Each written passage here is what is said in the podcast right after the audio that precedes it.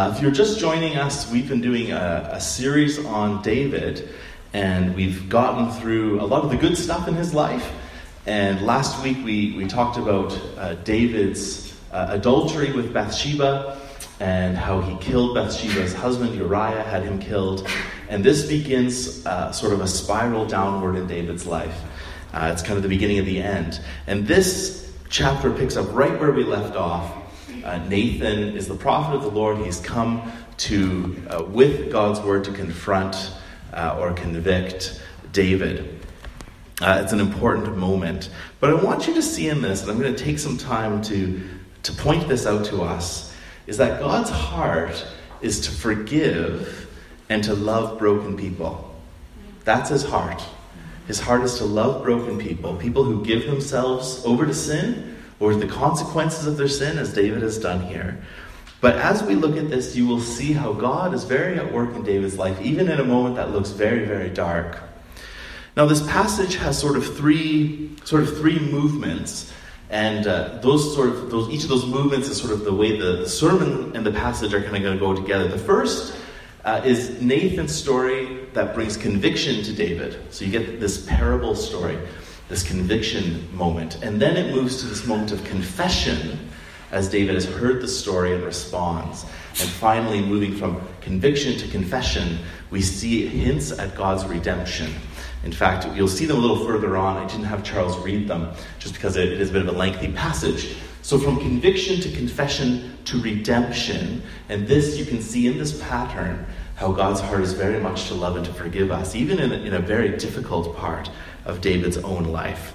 So, does that make sense? That's kind of where we're headed. So, the first one is conviction. This is sort of verses 1 to 12. This will help if you have your Bibles open. If you kind of slide your, slide your eyes over those first 12 verses, this is that parable. And, uh, and then Nathan's kind of response to David.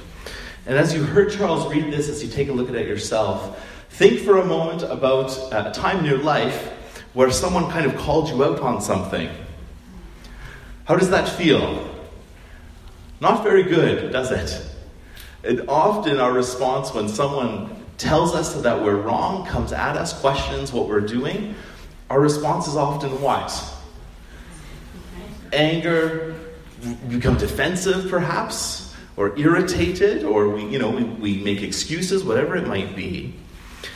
But when conviction comes, comes lovingly, or with an eye towards redemption behind it, an eye towards restoration behind it, it becomes easier to, to repent, to say I'm sorry, and to seek forgiveness. The way in which that message comes to us matters a great deal. For instance, uh, this is very different from David, but there are times where I have to discipline Rowan, my son. There he is. Uh, he's only two, but he's a two year old. And there are times in his two year old life where he does things that we go, no, that's not good. And so we might take him aside and we have to try and explain to him that this wasn't good. And sometimes he doesn't get it at all. We just have a little time out. But with the, with the know of what he's done, with the conviction of this is wrong, there also always has to come from us but I deeply love you. This was wrong. Okay, I'm sorry, good, right? I love you. Carry on. And that changes the moment. I mean, he knows he won't look you in the eye. He's like, nope, nope, no, I don't want to, nope, nope, nope. You're going to look at mom? Nope, I don't want to look at mom. But with that no, as a dad, I want to say, this was wrong, but I still love you. And those two have to come together. And if they don't come together, if I'm always just saying, well, it's all okay and I never say no, that's not helping him. That's not really parenting him, actually. But if I always just say no to him and never also tell him I love him, that's also abusive. Right? So the two come together in good discipline. The two come together come together, pardon me. So this is Nathan's task here. Very different circumstances, of course. But he wants to lead David into a realization of his sin but not so that David can just kind of be thrown aside somewhere, but he wants to lead him back to God's heart, back to forgiveness. And Nathan does this in a really kind of masterful way. Did you notice he doesn't he doesn't show up and just start yelling at David? Did you notice that? He doesn't just come just sort of you know, conviction kind of flying at him. Like, you idiot, what have you done? Right? He doesn't do that. He doesn't start beating him over the head with it. What he does is he invites David uh, to kind of give his wisdom, his input on a kind of a civil dispute. Here's a story about this thing that happened. What do you think as the king? And this was pretty normal. The king would often hear stories like this, some sort of issue that might have happened, and he'd have to judge. He'd have to kind of make a discernment. Well, this was good, this was not, this is what should happen to this guy, this is what should happen to that guy. And that's why David, uh, at the end of this, of this passage in verse 6, the, the passage about the parable, verses 5 and 6, he gives a response. Well, this was bad. This is what should happen. This is what the king does. So Nathan approaches David in a way that will make David engage him. I think this is really interesting. He comes to David with a very serious task, but he, he approaches it in a very specific way. Because the key is not just for David to hear the content of the message. The key for David is not just to hear, you need to repent, but he also needs to, to have David in a place where David is willing uh, and open to receive what God would still have for him where he's open to repent, but he's also turned his heart towards God. And so this approach matters, matters a lot. Uh, in fact, this is often the case in a lot of life. The way in which we say something sometimes matters as much as what you say. The way in which you do something matters as much as the thing in which you do. It's so very, very important. So David is being told, but it also matters the way David is told. And Nathan uses a story, he uses a parable. Parables are perfect for this. Parables are the kinds of stories where you're kind of going along thinking it's going in one direction and suddenly you realize, "Oh no, I'm it's about me." Oh no. Wait, what? Really? Jesus is a master at this, right? He's often telling parables to reveal to people what God is about and the kingdom of God. If you think, for instance, about the, the parable of the prodigal son, right? We often talk about it as the parable of the prodigal son, but the son who, who scorns his father and his older brother, and he, he gets his inheritance, and he just squanders all of this, all of this nest egg of money, right? Just just spends it all entirely, and then he finds himself at the end of his rope. He says, I'm going to come back to my dad, I'm going to repent, and maybe he'll make me a servant, but I have to go back, right? You know the story. This is the, the short paraphrase version. And, and the, the prodigal son is coming, and the father sees him, and the father runs to him, and, and the son begins to rehearse his, his uh, I've sinned against heaven in your sight. You know, he's been re- re- rehearsing this in his head as he comes. And the father just kind of embraces him and says, It doesn't matter anyway. You're home. We love you. We're going to celebrate. Start up the barbecue, right? Here we go. It's very, very good. You think it's about the prodigal son, but the passage ends with a question about the older brother, right? And the older brother is given this decision is he going to join in the celebration of the one who is lost? Or is he going to be holier than thou and talk about his own righteousness? How oh, I never did that. I never scorned. I never sinned. I didn't do all that stuff. And the parable ends, and Jesus leaves it hanging. What's the, what's the older son going to? It's the parable of the elder son more than the parable of the prodigal son. What's the elder son going to do? And suddenly the audience realizes it's about me. Am I willing to let other people be saved and forgiven and redeemed by God and celebrate with them? Or do I think I'm really something because I haven't done what that person did? And it's a conviction of the heart. This is what Jesus, he's a master at it. And this is what Nathan does here, right? He says, Here's the story. Here's the story. And David listens to the injustice of the story. Did you catch it? There's a rich man that has a lot of sheep there's a poor man that has this one sheep that he really, really loves. The rich man has friends from out of town come in, show up unexpectedly for the weekend. And he says, I'm not killing my I'm not having a barbecue with my sheep, I'm going to go take my neighbor's sheep. It's, it's terrible. It's a terrible thing. This is, it's, it's ridiculous how terrible it is. It's so blatantly unfair, right? So David enters into this kind of religious self righteousness, right? If you look, look at verse 5 with me. He says, David's anger was greatly kindled against the man, and he said to Nathan, As the Lord lives, here he is sort of, you know, invoking God's name as he's completely, you know, ignoring uh, and, and as God says later, you've, you've kind of hated me. You've hated my name, right? So David's not in a place to really say this. But as the Lord lives, here he goes, very self righteous here. As the Lord lives, the man who has done this deserves to die, and he shall restore the lamb fourfold because he did this thing and because he had no pity. So here's David. Uh, he's caught in the parable. He has no idea yet, right? And then Nathan sort of drops the bomb, so to speak. Or does the mic drop? Do you know what the mic drop is? It's when you sort of say the, say the thing that, uh, you know, kind of seals the argument, ends the whole argument, and then you drop the mic. Kind of like, well, it's all, it's over. It's over, right? This is what Nathan does. So he drops the mic. You're that man. David, you're the man. You're the man. God's given you so much. He's given you so much. And look at verse 9. He says, Why have you despised the word of the Lord to do what is evil in his sight? You struck down Uriah the Hittite with the sword, and you've taken his wife to be your wife. Uh, Bathsheba being kind of parallel, similar to the ewe, to the, to the lamb. So this brings a, this is what a, what a shock, hey? You're the man. David, it's about you. And this brings a, a sudden kind of gospel focus to David's heart, right? You're the man. Sin is never this abstract thing. Sin is always about specific people. You and me. You're the man. I'm the man. It's us, folks. We're the person in the story. We're the one that's sinful and deserves to die. Right? You're the man. I'm the man. Friends, if God is convicting you of sin, whatever it might be, hear his heart. He convicts you because he loves you. Just like I gave the example of me disciplining Rowan, I do this because I love him. But there's things that he's heading towards that will hurt him. Things, if I let them go, could kill him. And this is God's heart for you. That there's, there's behaviors or things in your own life, sin that you give, give into, which leads to your own hurt and potentially your own death. And so God, as a loving father, says, No, don't do it. I want this is a conviction of love. I hope you see that. He calls David and he calls us back, back to life. And this is important too. If you ever find yourself in the position of, of feeling you need to kind of tell someone about what they did wrong, convicting someone, like, you know, and sometimes this is legitimate. Say, say you're a parent and you're talking to your kids, or, or it's in a church context and someone in ministry has really gone off the rails, whatever it might be. This, is my job, sorry. oh, good Lord.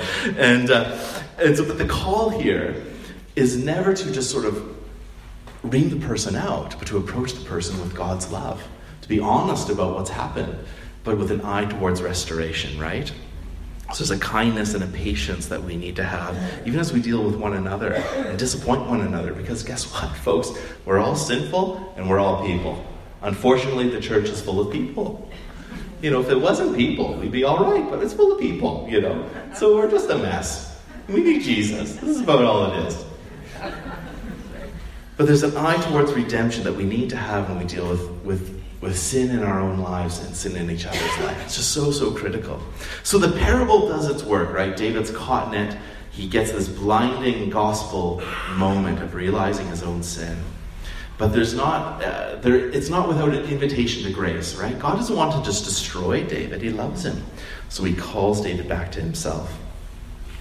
So, so this moves then from the initial conviction, right? Hearing God's word extended to David or extended to us, and then it moves to confession, which is a responding to God's love for us. And, and this is the confession. Did you see it? Verse 13 I've sinned against the Lord. That's it. He doesn't romanticize it. He doesn't make excuses. He doesn't elaborate on it. He doesn't go on and on and on about it. He just says, I've sinned. And Nathan responds in verse 13 The Lord's put away your sin. You're not going to die. It's so, so simple, uh, but so poignant. I've sinned. The Lord's forgiven you. The Lord's forgiven you. Friends, Christian confession is not a, it's not a drudgery. And I think I mentioned this last week. Confessing our sin is not a beating yourself up. It's not that. It's not a guilt trip. But it's coming honestly and openly to the Lord as sinners and then receiving his grace and redemption for us. This is what we need, friends. This is what we need. We need this time and time again to be reminded that though my sin is terrible and bad and I need to get it out of me, I can come to the Father who, who is promised to cleanse me and forgive me. Friends, this is so good, so good. We don't have to make God willing to forgive us. You don't have to make God willing to forgive you. He already wants to forgive you. He already wants to forgive you. That's his heart. That's his heart. But it's God who's who's working in us to be willing to seek his forgiveness. That's what's going on here. So sin is not the place for for accusation so much as it is the place of salvation. When I have a sense of my own sin, I then have a deeper sense of the need I have for God. When I understand the depth of my own sinfulness, I then understand the depth of need I have for the love of God. Being honest and truthful about my own sinfulness, not, not going over the top, but being honest about what it is, brings me to an honest place of openness and receptivity before the Lord.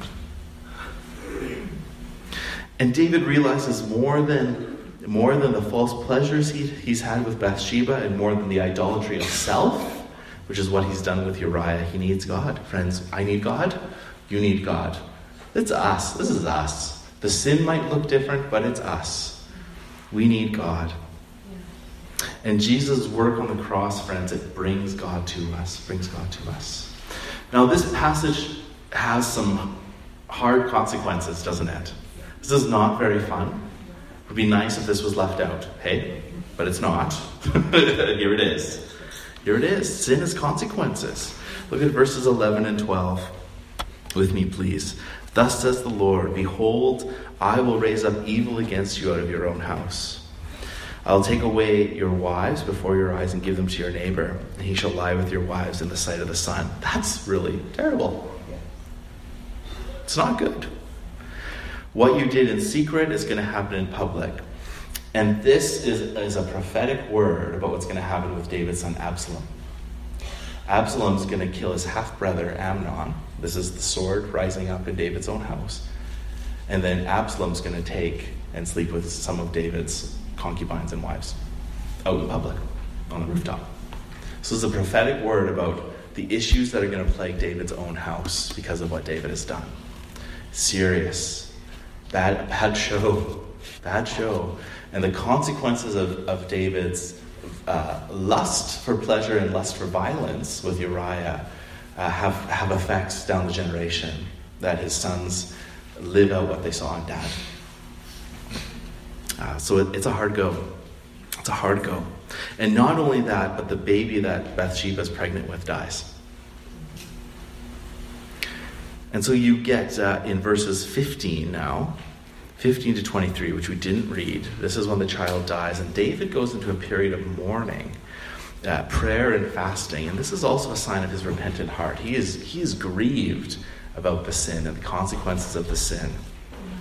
So it's hard. It's hard, folks. It's not. It's not. Uh, it's not. Uh, well, you're forgiven and none of it matters. It does matter. There's consequences. But it's not without hope, as we will see. So David, David has to live out the consequences of his actions. Um, it's difficult. This is difficult. And it, it's, it's magnified more so because he's the king, too, right? Uh, so it may not be that if uh, all of our sins are suddenly gone from secret to public, that might not always be the case. Uh, but it could happen. That could happen. That the things that are kind of seeded in your heart that you keep to yourself can find themselves uh, elicited out in our outward actions. This is just kind of how our bodies work. What we think and what we imagine, we start to live out. And so this is what happens for David. But David is not far from God's redemption, even in all of this, and God's transformation. So we've moved from the conviction of Nathan's story, the parable story that brings David back to his knees, which is the place of confession. So, from conviction to confession, now I'm going to point out God's redemption and all this because we need to hear that, don't we? After grieving, after grieving the death of, of this baby, in the, in the passage that we didn't read, now this is 15 to 23.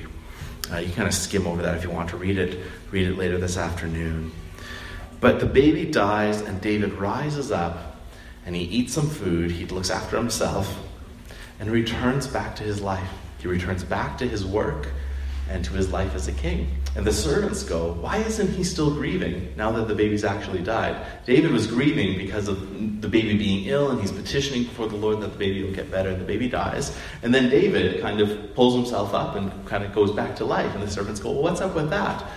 And David says, Well, it's, it's happened as God had said. It's terrible. I don't like it. Um, but God calls me to carry on with my own life.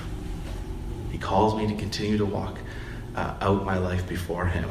Interesting, hey? So He doesn't kind of stay in this place of, of wallowing. Um, look at verse 23. That's awesome. But now, verse 23, but now the child is dead. Why should I fast? Can I bring him back again? Can I bring the baby back again? No. I'll go to him. He's not going to return to me. David has a clear understanding of, of life and death at this point. Uh, interesting, hey? Interesting to read this as, as Christians who believe in the resurrection, uh, what all that entails. But David, David understands what's happened and he, he begins to carry on with his life. Now, look at with me, we didn't read this, but look at verses 24 and 25. David comforted his wife Bathsheba, his wife Bathsheba, so he's married her, went into her, lay with her, and she bore a son, and he called his name Solomon. Does that ring a bell? If you know your Bible at all, that should ring a bell. Solomon, ding, ding, ding. The Lord loved him, sent a message by Nathan the prophet. So he called his name Jedediah because of the Lord. What's this all about? What's God doing? Why does it end with. Right after this point, now we go back to a war story. Verse 26 picks up with Joab fighting at Rabbah and all this stuff. But, but if you hold verses 24 and 25, what does that have to do with all this part of chapter 12 that we read? Why end there? Why end on that point? God takes an adulterous relationship and from it brings about the heir to the throne. Not only that, not only that, which is a good thing. Remember, that's fulfilling the promises that someone, an heir from David's house, is going to be on the throne forever, right? Israel's waiting for this. It's important to know. Well, who's the son going to be? Well, we know it's Solomon. God takes the adulterous relationship and brings the next heir, the one who's going to fulfill his own promises, out of this thing that was really sinful and bad. But not only that, if you follow the lineage of David and Bathsheba down for a thousand years, you'll find yourselves coming to a little boy born in a stable in Bethlehem. God takes a relationship that, that began with lust and murder and violence uh, and sin, and He's woven it and transformed it and forgiven it, and He's made it a part of His own salvation story. God takes this, the lowest moment in David's life, the darkest moment, the moment where David was farthest from God.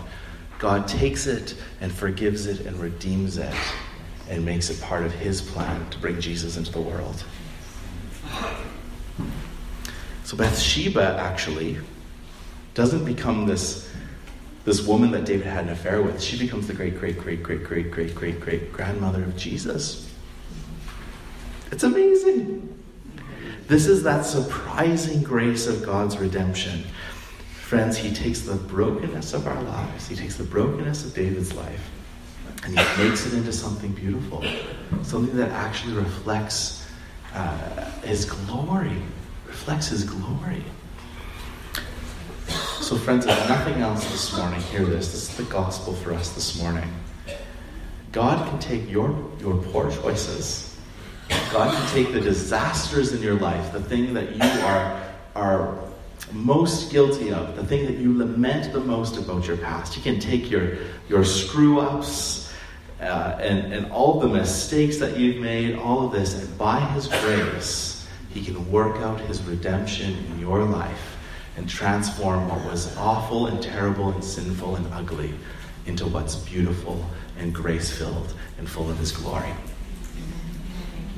And so the passage that has is horrible and dark and kind of depressing in some ways ends with this glimmer of hope that God will take even the worst of us and weave us into the story He wants to tell and bring us into connection with the Lord. That is amazing. It's amazing. He takes David at his worst and brings it into, into his salvation and his hope and his redemption. Incredible It doesn't mean that God condones the previous actions, it doesn't mean God ignores what happened. Obviously, there was consequences, but God will transform the ugliness and the sin and the death in our lives into beauty and grace and wholeness because this is what He does. This is what He does. This is what God does. So where where are you this morning? Is there something is there something in your own past that you lament? Is there something that you're going through right now that you're finding very difficult? Is there, is there sin perhaps that you're struggling with? Is there something of the heart, something of habit that you continually go to that's, that's driving a wedge between you and the Lord? Then I would suggest hear His conviction, hear the Holy Spirit's conviction in your life. Move to a place of confession and repentance, and then let God surprise you with the way He wants to redeem the brokenness in your life and use it for His glory. Let Him surprise you. He will. He will surprise you. There's this great song by the band All Sons and Daughters, if you know them, fantastic. Says, I'm a sinner. If it's not one thing, it's another. I'm caught up in words and I'm tethered in lies. You are a savior. You take brokenness aside and make it beautiful. This is David. It's our story too. It's our story too. Right. And we see this transformation perhaps best at the, at the cross. Right? The disciples thought the cross was a disaster. Rome thought the cross was a joke. But God takes the moment that looks the darkest for all of humanity and transforms it into salvation for the whole world. And so the cross is not a defeat, it's a victory. The place of Jesus' glorification is as he reigns from a tree, as he dies for us. This is what God does. God convicts us of sin, but he invites us to confession. He doesn't end there. He doesn't leave it there. I think sometimes we leave it here. If we, if we leave off at one of these points before we get to the redemption, we've missed the gospel. If you just hear conviction, if all you hear is well, the Christians just have all these rules. It's kind of legalistic, you know? They're just kind of after you all the time. Or in my own heart, I just feel like God's after me. That's not the story. That's that's a different God. That's not my God. That's not this God. If you stop at just the conviction, you'll always feel like you're never good enough. If you move from conviction to confession, you will you will feel you've come back to God, but but you won't feel a sense of forgiveness. But if you move from conviction to confession, to receiving God's redemption and grace. That's where He wants you. That's where God wants to come and restore your life, bring you hope and healing and salvation. That's what He has for us. So don't stop somewhere along that way. Hear His conviction. Hear the Holy Spirit, even now, convict you of what's gone on in your life. Maybe there's something even this week that you need to come and confess. But having confessed, open yourself to the grace and the salvation and redemption that God would have for you. Amen. Amen. Let me pray for you. Uh, Father, uh, David's story is filled with these moments, Lord, where we can look at our own lives and see ourselves here. And so many of us uh, could easily be told that we are the man, we are the one uh, who's who sinned against you. We're the one who's gone and strayed uh, that's, that's given in uh, to evil, the desires of our own hearts, Lord. We are, the, we are the one. And yet, Father, in this passage, you call us from that place of conviction to a place of confession. So, Jesus, this morning, we come and we say, Lord, would you forgive us? Cleanse our hearts today, Lord. We give you these things that weigh us down burdens, Lord, that seem very hard to carry, impossible to carry. The sin that so easily besets us, Lord, the things that we feel so guilty about and so torn about. Lord, we give these things to you because your shoulders are wide enough to take it. And Lord, we confess, but we confess knowing that you, you love us and your heart is to restore broken people with your love. Lord, you restored David here. And so we, we too step into that place and say, Father, take the brokenness in our lives. Take these moments that we're, we regret so much. And instead of making our lives defined by our evil and our sin, we want to be defined and known by the grace and the life that you give us. So, Lord, we give you these things this morning. And we pray that you would begin to work out your redemption. Lord, transform in each one of us here this morning. Transform our lives, Lord. Take the moments that are dark and bring them into moments of your glory. Lord, take us who are broken and sinful. I don't know why you love us so much, Lord, but you do. Lord, take each of us this morning. Lord, we're just people, and you know it. When we say, Lord, we receive your forgiveness, now help us to walk in the newness of life that you call us to. We ask this in your name, Jesus. Amen. Amen. Amen.